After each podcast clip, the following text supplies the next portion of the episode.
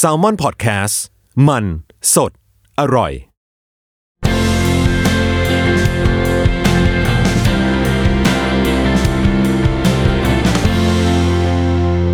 สวัสดีครับ ผู้ฟังทุกท่านนะครับ ผมไอติมพริตวัชรศิลป์นะครับ ยินดีต้อนรับสู่พอดแคสต์ครั้งแรกในชีวิตผมนะครับที่พอดแคสต์ที่ผมจะมาแลกเปลี่ยนแล้วก็เล่าให้ผู้ฟังทุกท่านฟังเนี่ย เราจะตั้งชื่อพอดแคสต์ก็ว่า pro and con นะครับ pro and con ภาษาอังกฤษเนี่ยมันแปลว่าข้อดีและข้อเสียนะครับที่ผมตั้งชื่อพอดแคสต์ของผมเป็นอย่างนี้เนี่ยเพราะว่าท้ายสุดแล้วผมมองว่าทุกประเด็นในโลกเนี่ยไม่ว่าจะเป็นประเด็นทางการเมือง นโยบายการตัดสินใจในชีวิตประจำวันว่าควรจะเดินทางในรูปแบบไหน ควรจะทานอาหารอะไรเนี่ยมันไม่มีอะไรที่มันดีไปหมด แล้วมันก็ไม่มีอะไรที่มันแย่ไปหมดนะครับสิ่งที่สำคัญคือทำยังไงให้เราเอาแต่ละทางเลือกแต่ละตัวเลือกเนี่ยมาวิเคราะห์ถึงข้อดีและก็ข้อเสียของมันนะครับเหมือนกับหลายท่านที่อาจจะรู้สึกว่าโอ้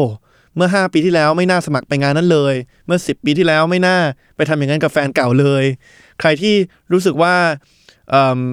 เคยตัดสินใจอะไรผิดพลาดเนี่ย ผมจะบอกว่าท้ายสุดแล้วเนี่ยมันไม่มีอะไรที่มันผิดร้อยเปอร์เซ็นต์หรอกครับทำยังไงให้เราพยายามดึงโปรหรือว่าดึงข้อดี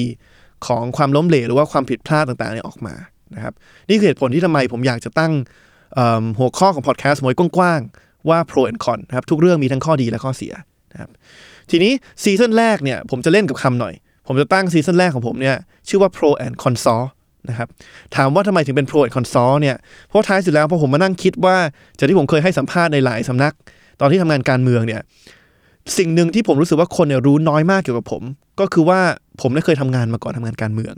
หลายคนจะชอบคิดว่าโอ้ไอติมจบมาทางด้านการเมืองเศรษฐศาสตร์ก็เข้าสู่วงวงการการเมืองเลย ความจริงไม่ใช่นะครับผมเคยทำงานในบริษัทที่ชื่อว่า McKinsey and Company เนี่ยมา 3 ปี